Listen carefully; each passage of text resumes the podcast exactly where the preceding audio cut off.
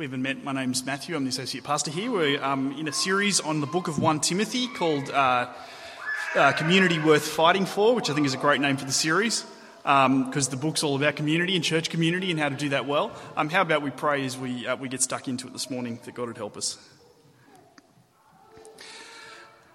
Loving Heavenly Father, please help us to listen intently to your word this morning. I pray that as a result of listening well, uh, we'd be better uh, fit and better suited to serve the Lord Jesus this morning. Amen.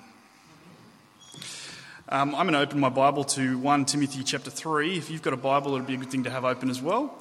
Um, and I want to read that bit at the end again because uh, it's always worth noticing when a, a, a book of the Bible tells you what the point of the book is. And the passage we read this morning told us what the point of the book is. Uh, have a look at the end of chapter 3.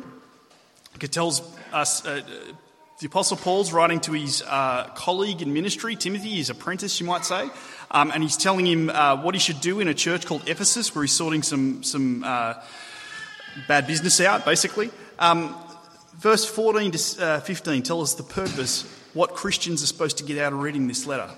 It says uh, to Timothy, Although I hope to come to you soon, I'm writing you these instructions so that, if I'm delayed, you will know how people ought to conduct themselves in God's household, which is the church of the living God, the pillar and foundation of the truth.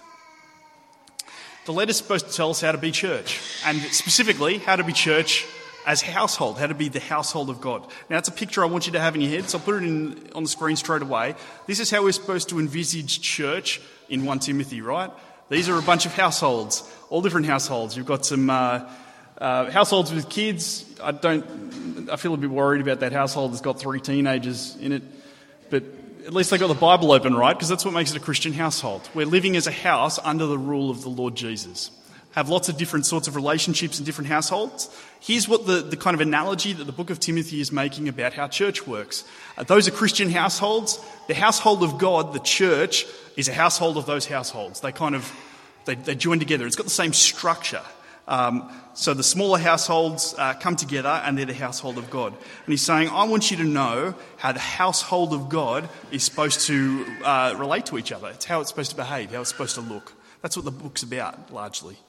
Um, but that's not all he says. He says this really strange thing in, at the end of verse 15. He says, The church is the pillar and foundation of the truth. And you hear that and you might go, Come on, I'm a Bible believing person. I think the pillar and foundation of the truth is the Bible or Jesus or not the church. Well, where do you come to find about Jesus? Where do you find people who take the Bible seriously? See, God has given us His word so that people could know Him. Where on earth will you find people who understand who Jesus is, who have taken the Bible seriously enough to try to understand it? Well, it's got to be God's church. That's His point. In any community, we've got to hope and pray that the local church is the pillar and foundation of God's truth in that community. And that's what we've got to hope for New Life Anglican Church in Oran Park. Because if we aren't listening to God, if we aren't presenting the truth of God to other people in Oran Park, we must expect that nobody else will be. That's what he's getting at. That's a pretty big responsibility, isn't it? I, ho- I hope you read that and notice that. Uh, you're, you're, a Christian person. That's our responsibility together. Um, and then he quotes this hymn. It's wonderful. Um, we should put music together for, for it because it's really good. Uh, it seems to be hymn they all know the tune to, and he's saying, because at the foundation of what the church is about are all these truths about Jesus. And so he says in verse 16, beyond all question, the mystery, it just means the secret, the secret from which godliness springs is great.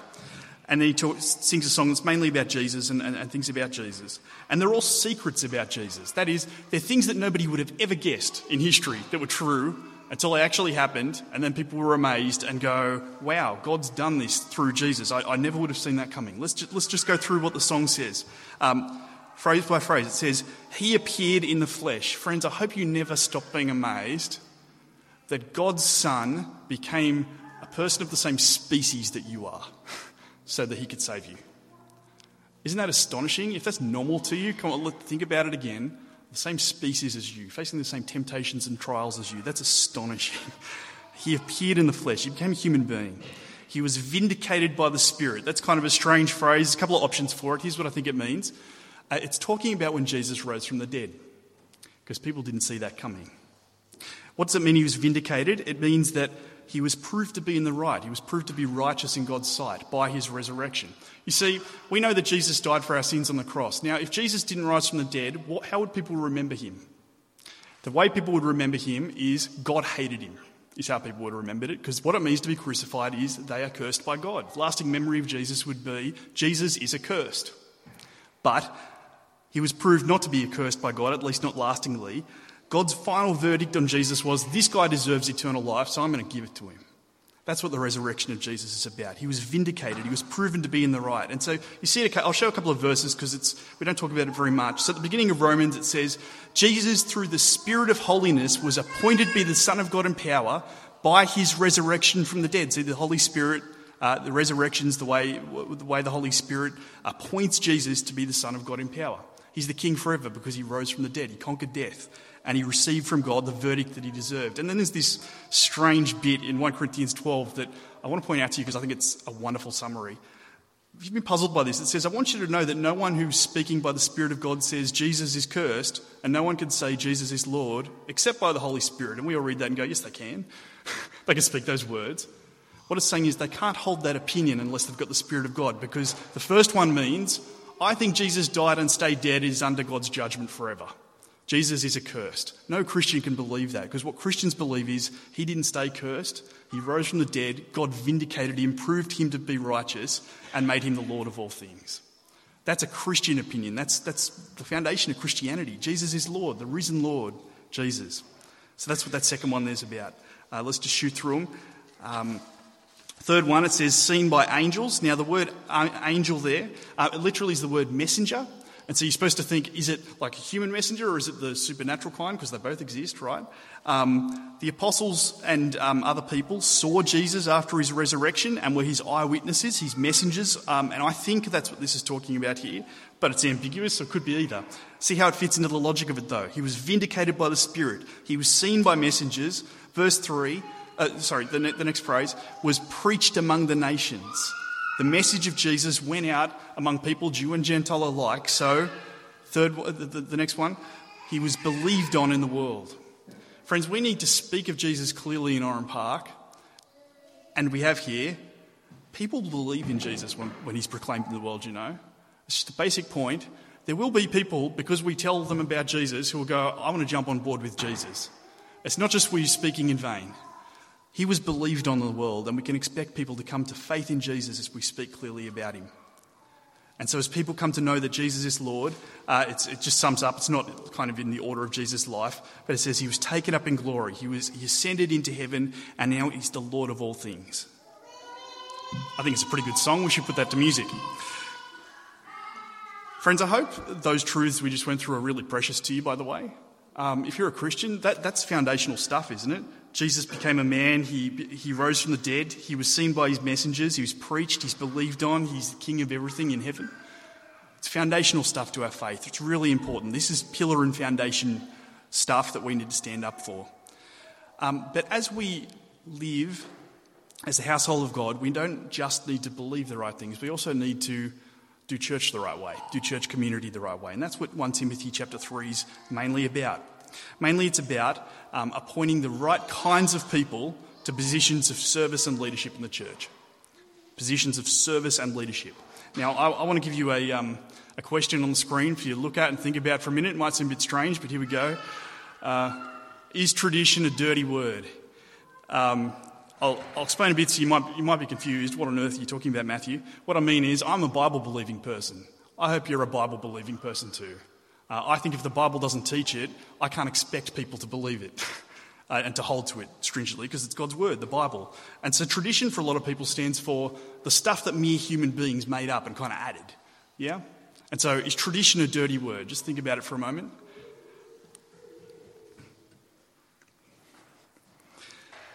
I think if your answer is yes, a strong yes, you're going to struggle with the rest of the sermon. Uh, because uh, tradition isn't a dirty word, and we need to be very careful here. Um, friends, to be a human being is to have traditions. You have traditions. New Life Anglican Church has traditions. Every church denomination has traditions, whether they admit it or not. Uh, even a church, say it was starting this very Sunday, did church for the first time today, they already have traditions before they've started. because those people have customs and roles and systems and patterns of speech and patterns of engaging with God and with each other that don't directly come from the Bible. It's not a dirty word to say people have traditions. The issue is uh, do our traditions add or change the content of the Bible? On the one hand, that's bad. Add or change the content of the Bible, right? The good version is whether our traditions are in step with the Bible's teaching. Do our traditions conform to the principles that the Bible teaches for conducting church life? Now, I need to start it that way because the Anglican Church is a Bible believing church. Uh, even the ones that don't really believe the Bible, their statement of faith says they believe the Bible. So I want to call them to account, frankly. Um, but the Anglican Church is also a traditional church. We have uh, structures of leadership that do not come from the Bible.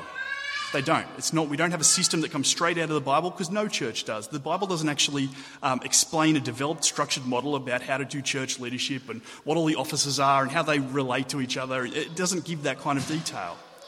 What it does give are absolutely crucial principles of Christian leadership and it outlines two kinds of ministry roles that we're going to talk about today uh, and, and, what they're about. The two types of roles, um, I'll tell you, they'll be on the screen in a minute. The first one has lots of words for the same role, okay? Here's the words elder, pastor, overseer, and teacher overlaps, but it's not exactly the same thing. Uh, elder, pastor, overseer. Not all teachers are pastors, but all pastors are teachers. Um, elder, pastor, overseer, teacher. You could remember it by the acronym POTTY. I don't like potty. i have got EPOT on my page, but anyway. Um, so there's elder, pastor, teacher, uh, elder, pastor, overseer, teacher roles, um, and there's deacon type roles. And in practice, a lot of roles in church are kind of a combination of both.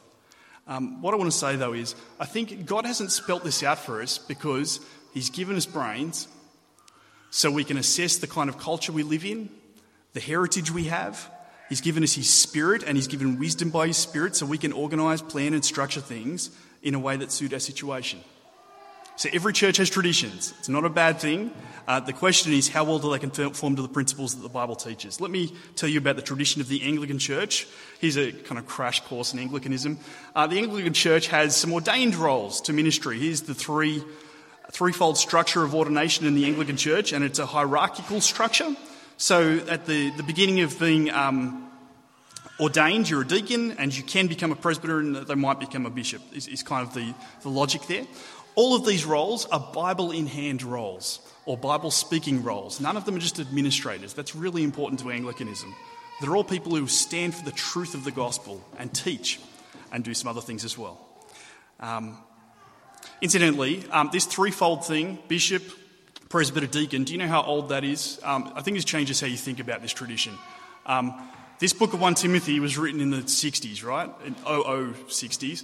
Um, 1960s, or the 260s, or yeah, the 0060s. Um, this structure of leadership existed in the 90s, 30 years after Paul wrote this letter. In fact, I have a book here you, will, you can look at if you want. Uh, it's called The Apostolic Fathers. The reason it's called The Apostolic Fathers is it's a bunch of guys who wrote letters um, to churches, such as the church at Ephesus, that this one's about. Um, and they're called Apostolic Fathers because a lot of them sat at the feet of the apostles and learned from them. That's the second generation Christians. Um, and so a guy called Ignatius of Antioch um, wrote a letter to this same church 30 years later, and he talked about bishops, presbyters, deacons. He's got this developed structure that isn't the Bible structure. It's just worth noting it's just practical questions, right? You can't be a church for very long without going, how are we going to structure things? How are we going to do ministry on the ground? And so, very quickly, they were forced to make up some structures that tried to conform to the Bible. It's just really practical questions. Anyway, um, in the Diocese of Sydney, we've, we've got this, this structure here. Um, let me tell you about what's what. Um, deacons are, are, men and women who are ordained, uh, officially appointed, that means, um, to the role of deacon means they're judged to be suitable for full time, lifelong vocational ministry. It's their full time job. They're usually three to four years trained, and they usually take up kind of assistant pastor jobs or that kind of level of job under the leadership and supervision of uh, presbyter or the church, local church rector. Um, so, Stuart is the local church rector here, if you didn't know. Stuart is, the pre- is a presbyter to do that.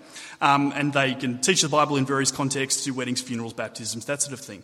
Presbyter is the second one. Now, um, only men are able to become presbyters in Sydney. Why? Well, you need to listen to the sermon last week that Stuart gave. is a big part of the reason for that. Also, this present passage. Um, in Anglicanism, presbyters are experienced deacons who are then ordained a second time to the role of rector of an Anglican church. So their primary role is to lead the church and take charge uh, in, a, in a variety of ways of a local church. And then at the top there, we've got the bishop, who is in charge of a region and oversees ordaining, that is, appointing people to these other roles that are, that are underneath, and making sure that local churches uh, work well. Um, I think there's a lot of good things to say about this model. I'm sure you can throw some criticisms at it too. It's not perfect, it's a model, and I think it's got some good things in it. It's got accountability in it, it's got assessment for suitability in it. They're really, really good things. Um, let me give you a human face to it. Um, so in 2009, this gentleman here, Stuart Starr, became a deacon in order so he could continue in the ministry of Figtree Anglican Church as a deacon under the leadership of the then rector. I don't know who was the rector in 2009, but that doesn't matter. Um, and you're going, who's that little girl there? Oh, you can't see very well on the screen. It's Ruby when she was like two and she looks unhappy on that day. Uh, four years later, New Life Anglican Church decided to become a parish, which means we needed the pastor in charge to be ordained a second time to become a presbyter so that he was officially appointed to that kind of role. So Stuart was ordained uh, late last year to the role of presbyter, which means now that this Anglican church is an official Anglican church, a parish, um, Stuart can be in charge of it. So that, that's really good news. He, was, he went through a process to do that, and they judged him suitable, and we're thankful for that. Um, I just want to point out, though, you know, by this um, kind of trajectory of time, Stuart will be a bishop in 2017. Um, so we, look forward to seeing the photo for that in a few years' time. And I'll, I'll warn Peter Hayward next time I see him that his job's threatened in the next few years. I love you too much. Yeah, Peter's a very good bishop, I think. Um, and, and we like Stuart to be here. Uh, friends, this isn't the sum of it though. Anglican churches actually have lay roles as well, which means not ordained, like not officially appointed at, at that kind of ordination uh, by the bishop kind of, kind of level. Here's some of the roles we've got. We've got wardens. Those wardens are holding keys because they're in charge of property and finances. There's parish council. They're kind of in charge administratively as a council. That's why they're holding clipboards. But then you've got lots of roles in Anglican churches, or all churches really. We start appointing people to be ministry team leaders. And you just go, well, we're looking at a passage here. It mentions overseers and it mentions deacons. And you go, okay, so I've got a person who's in charge of youth group, or in charge of kids ministry, or is in charge of music. And what's this have to say to that kind of role? There's all sorts of roles you can just make up as the, as the need arises. Uh, and we need to do that. And we like to make it extra complicated at New Life Anglican Church, so we'd like to say that the teaching of this passage has a lot to do with being a New Life Anglican Church partner as well. We made up our own category of thing because we were, basically uh, partners are people who have signed up and just said, you know, we really like this church and we want to serve Jesus with you here. And so we, that's just a formalisation of that kind of thing. Just means you've got a New Life uh, tattoo on your chest by the look of it. It's a bit, bit scary, or maybe just a tree on your coffee table, which is probably more appropriate. Uh, friends, what I, what I want to say is what this passage has to say speaks to all of those roles. In fact, it speaks beyond those roles as well. Did you see how this list, we read it, and it just gives a list of things that the, the elders and the, the, the overseers, sorry, and the deacons have to be, the sort of person they need to be? Now, here's the thing every single one of those things, except for the ability to teach, is elsewhere expected of all Christians in the Bible. Every single one except the ability to teach. When you read this, don't read, oh, we've got a high, high bar for our leaders, don't we? Read, this is what God expects of me as a Christian, because it's just normal Christianity. These people need to be example Christians, is all it's really saying, and it's got a couple of abilities and, and things they need to have. Basically, the uh, elder, pastor, overseer, teacher needs to be able to teach, is the, is the big difference. Because, friends, every single Christian is a minister. Did you know that? If you're a Christian, you're a minister. Start using the word if it helps you. I'm a minister of Jesus. It just means servant. That's what the passage we read from Mark uh, was all about. Jesus told his people, if you're going to follow me, you're a servant. Uh, Mark chapter 10, 42. Um, you don't need to flick to it, I'll read it. Just have a listen. Jesus called them together and he said, You know, those who are regarded as rulers of the Gentiles lord it over them, and their high officials exercise authority over them. Not so with you. Instead, whoever wants to be great among you must be your servant and whoever wants to be first must be slave of all. To be, a, uh, that he's just saying you're a minister. Servant just means minister. Uh, for even the Son of Man did not come to be served, but to serve and give his life as a ransom for many. All Christian ministry is that. There's different forms of it. There might be roles that mean being in charge of something, but it's still being a slave of Jesus. It's still being the servant of Jesus and of other people. Now, you got your Bible passage there. Chapter 3, it says, uh, chapter 3, 1 to 7, it says, Whoever aspires to the task to be an overseer, there's one role. Verse 8 says, In the same way, deacons. So it's got two roles there. Uh, those words are used here on the, on the page for ordained roles. Presbyter is, uh, sorry, bishop is the, the traditional word for overseer in the Anglican Church, and, deacon is there, obviously. Let me confuse you further before I hopefully bring things together and make it make sense. Um, here's what I want to say. When the Bible says overseer, it doesn't mean bishop. Bishop is a type of overseer, you could say. I'm going to, I'm going to say in the end. But uh, traditionally, they've been taken as the same thing, but it's, it's, not what it means. It's not saying whoever desires to be a, a, bishop desires a noble task. A bishop is a traditional role that, that we use in the Anglican Church.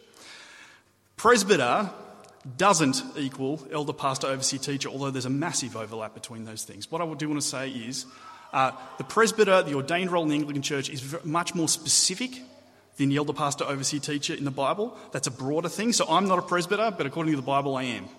Uh, the way the Bible uses the word, I am a presbyter. Stuart became a presbyter at the end of last year. As far as the Bible's use of the word was, he was already a presbyter beforehand in a different sense. People use words in different ways. This is why it's so confusing.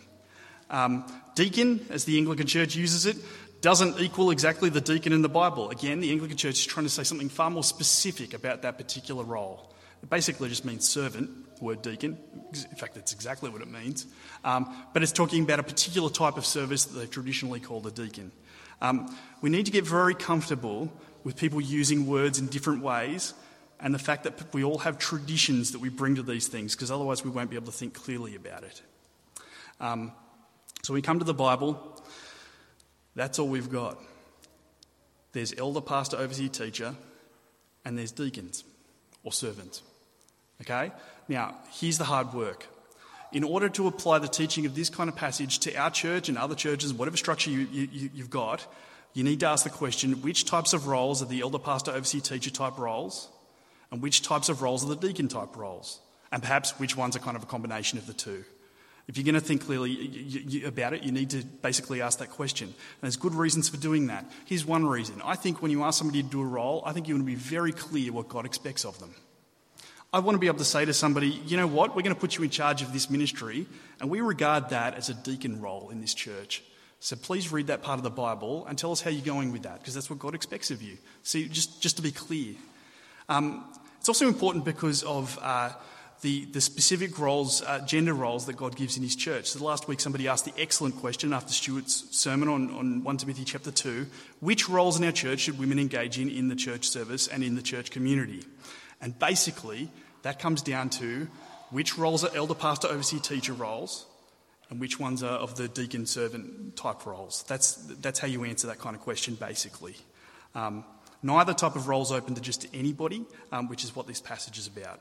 Now, have a look at uh, chapter 3 there, and we'll get into some of the things it says. Again, uh, a lot of it is just normal Christian conduct. Listen to what he says. Uh, we'll just skip through a few things. He says, it needs to be above reproach. It means people can't legitimately, verse 2, can't legitimately accuse you of stuff because you just, you've got a good reputation and you're protecting yourself against allegations by the way you behave. Um, temperate, which uh, basically means clear and sober minded. I'll come back to faithful to his wife, not because it's unimportant, because it's very important. Uh, temperate, clear and sober minded. They're not erratic or irrational. Uh, hospitable, the norm of generously giving to others, opening your home to others, and particularly strangers. Not a drunk, gentle, not harsh in the way they relate to others. Not quarrelsome. Watch out for potential leaders who love arguments for their own sake. That's what it's saying uh, has a good reputation with the outsiders, is verse 7. Now, we know that people who don't get Jesus will often criticise the church really unfairly. But it seems to basically be saying um, they shouldn't be, uh, as much as we're up, it's up to us, we need to act in a way where people can't falsely accuse us. They go, this guy is consistent with what he believes, he's not a hypocrite. Now, a couple of the distinct things that are in the passage. Verse 2, have a look at it. It says, Now an overseer is to be above reproach, faithful to his wife. Literally, what it says there is that to be a man, uh, specifically a one woman man, a man of one woman, is what it says in Greek. Uh, it doesn't necessarily mean they're married, but it does say if they're, faith, if, if they're going to be married, they need to be faithful. They're a one woman man. They, they, yeah, they're faithful to their, their spouse. Um, but it does assist that it's a male role, the elder, pastor, overseer, teacher role. Um, there's a crucial, here's a crucial principle for overseers, talking about the household of God thing though. Have a look at verses 4 to 5. It says about the overseer if you're going to be up to this job, you must manage your own family well and see that his children obey him, and he must do it in a manner worthy of full respect. 4 verse 5 If anyone does not know how to manage his own family, how can he take care of God's church? Remember on the screen here, uh, folks, that's the wrong slide there.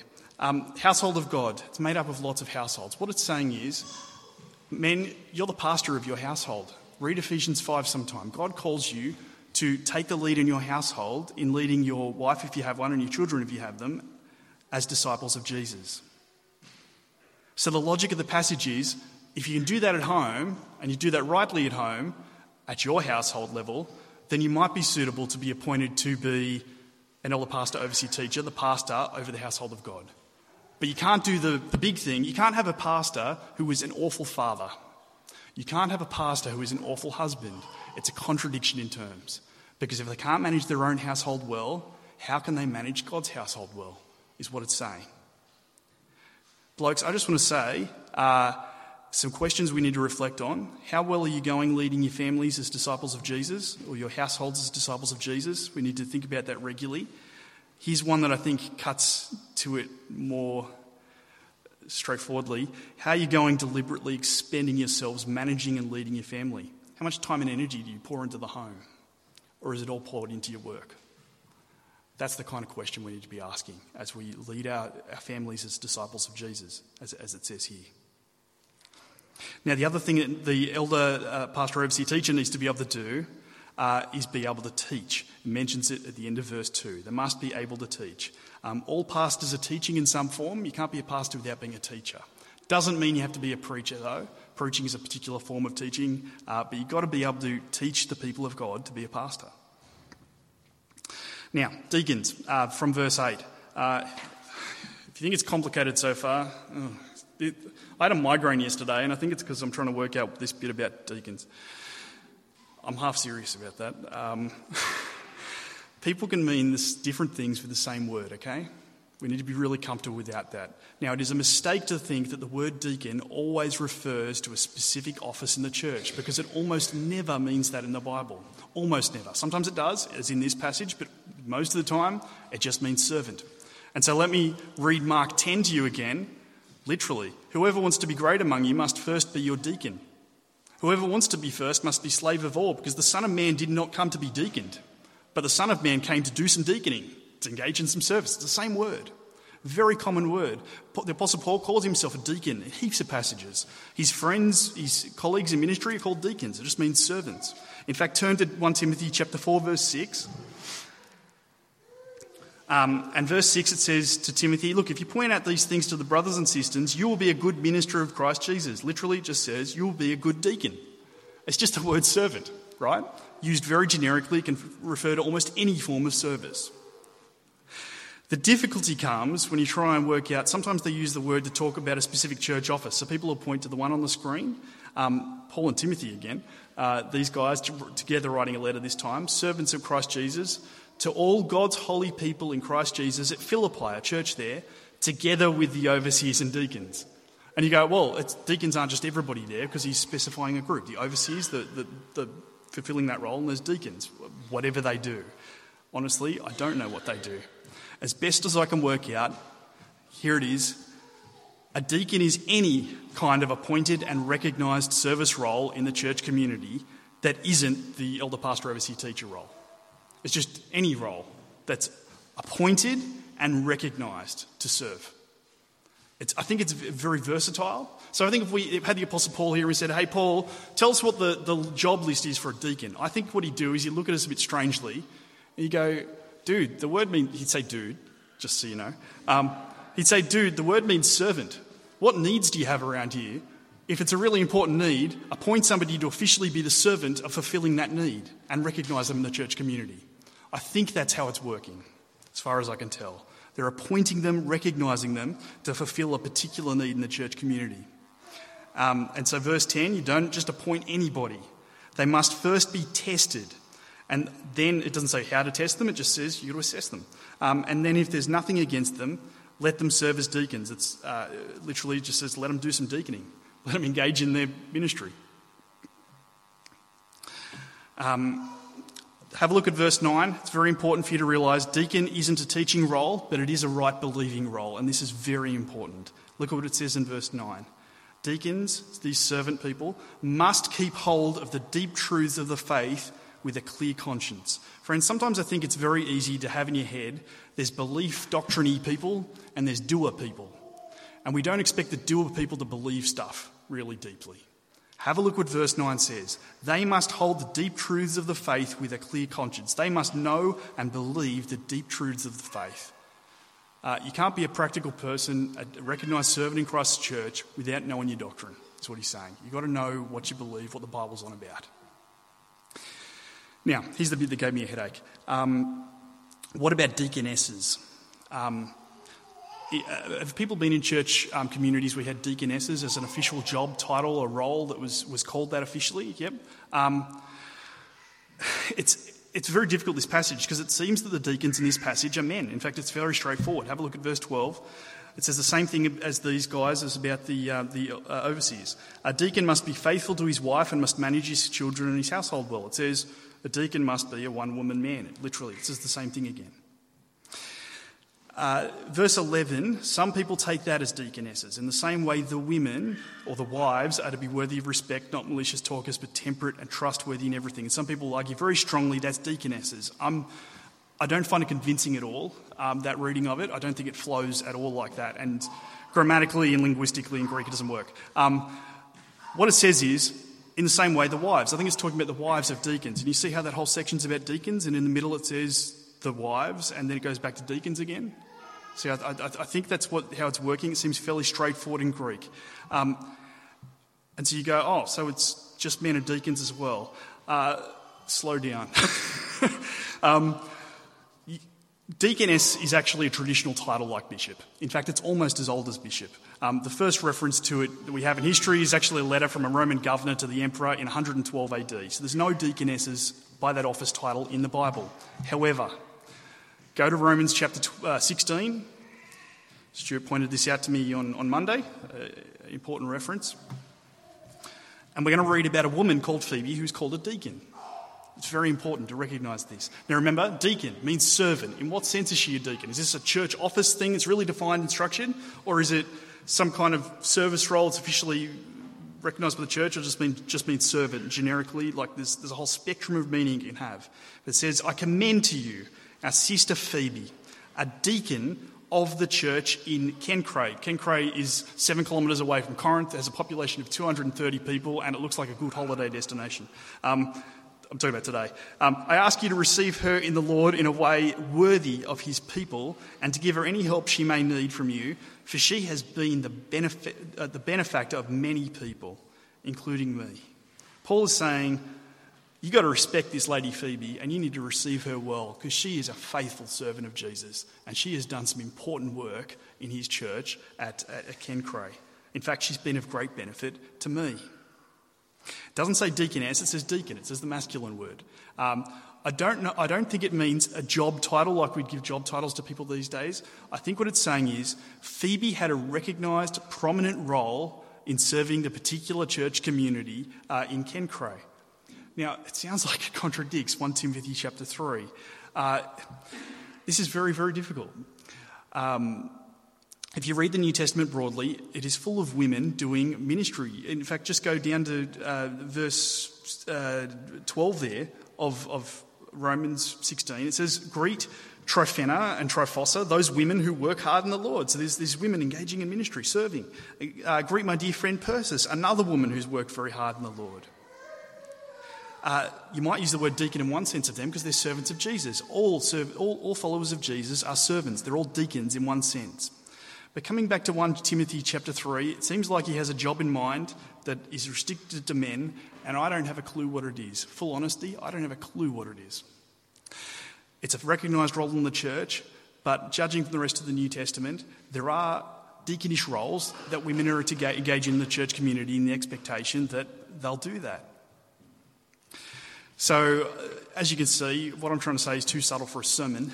Uh, my observation is basically the elder pastor, overseer, teacher role is restric- restricted to qualified men. Um, in this passage, there's some sort of specific deacon role that's for men as well. I don't know what it is. So even if I say, let's do that here, I don't know how to do it because I don't know what job he's trying to restrict. But what I will say is, as I read the New Testament, I see women engaging in all sorts of types of ministry that are servant deacon ministries of, of, of various types. And so we're going to encourage women to engage in those types of roles at our church. Um, the other thing we need to add to it, there is an overall pattern throughout the New Testament of men being called to lead their households, um, and that needs to express itself in the household of God as a general pattern. Um, and, and, that's what the elder pastor, overseer, teacher role is about. Now, ah, good. Sorry, I've got my. Here's some application to finish up. Um, Friends, we hold a very high standard here of Christian conduct for, well, when I say we do, we must, we, we need to. I, am not going to say we do now, I think we do. We need to, we must hold a high standard of Christian conduct for all partners and all Christians because all of us are followers of the Lord Jesus and he has high standards. Uh, the passage here is normal Christian conduct, and Stuart and I want to say we do expect these kind of characteristics, outward conduct, to characterise partners at New Life Anglican Church. It's part of what it's about, recognising Christians who are following Jesus enthusiastically. Um, we need to, as I was saying, distinguish the elder pastor, overseer, teacher roles from other roles in the life of our church. Um, what's that look like? Well, go to our original slide here. Um, you just go through them. Bishop is definitely an elder pastor, overseer, teacher role. It's the oversight of churches at a high level, exercising authority and appointing church leaders. Uh, presbyter is also that kind of role. Uh, it's leading the church, uh, uh, the household of God at that level. Deacon is more complicated. The thing we call deacon, we rightly in the Anglican Church ordain women to the, uh, the title of deacon to engage in various forms of ministry. However, when you say should women be ordained, it depends what ministry they're being ordained to. Um, we, uh, I have a number of friends who graduated Moore College and were ordained to various ministries um, in churches around Sydney. They're currently teaching and discipling women and children and doing an awesome job of it. Uh, and I have much to gain from their wisdom and experience, frankly. Uh, some of them are, yeah, they have a lot to contribute, much like Phoebe, as we read in, in Romans chapter 16. So it's, it's more complicated for deacons. You go through wardens. Wardens, men and women, it's a deacon type role. Parish council, deacon type role. Leading kids, I'd say it's a deacon type role. It's a servant role. Um, same with music, new life partners. Well, we're all deacons in one sense. We're all servants of Jesus, and we should expect this of each other. So it's basically the principle is distinguish the elder pastor, overseer, teacher roles from other roles and, and apply that to your church. And lastly, here's the main thing it's all about. We need to consider carefully how you personally and we together can serve Jesus better because that's what it's about. It's about the household of God, which is the pillar and foundation of the truth, being that to their local community. And how we appoint people to roles is just a small part of that. It's an important part, but it's a small part. How we uh, love each other and how we reach those uh, outsiders is, is where it's at. It's what Paul wants to see happen in Ephesus, and it's what God wants to see happen in Oran Park. So let's consider carefully how we personally and we together can serve Jesus better. Uh, how about I pray that we be good at that? Uh, I'm sure you'll have questions from this particular sermon, which is good, and you'll have a Care and Connect card to write those on in a minute, but let me pray for us. Um, loving Heavenly Father, we thank you so much that you saw fit to send your Son to become a human being of the same species that we are. Thank you that he was vindicated by the Holy Spirit when he was resurrected from the dead and seen to be in the right and the Lord of all things, the rightful Lord. Thank you, he was seen by messengers, preached among the nations, including Australia, including Oran Park. Thank you that we have had the opportunity to believe on him and receive eternal life. Thank you that he was taken up in glory and that he's the Lord of all things. And thank you, Father, that you have seen fit to See people appointed to various types of ministry in your church, which is so very precious to you. Please help those of us who exercise any kind of leadership or any kind of ministry to do it in love, to do it very, very capably, and above all, to do it in a way that brings honour to the Lord Jesus. Amen.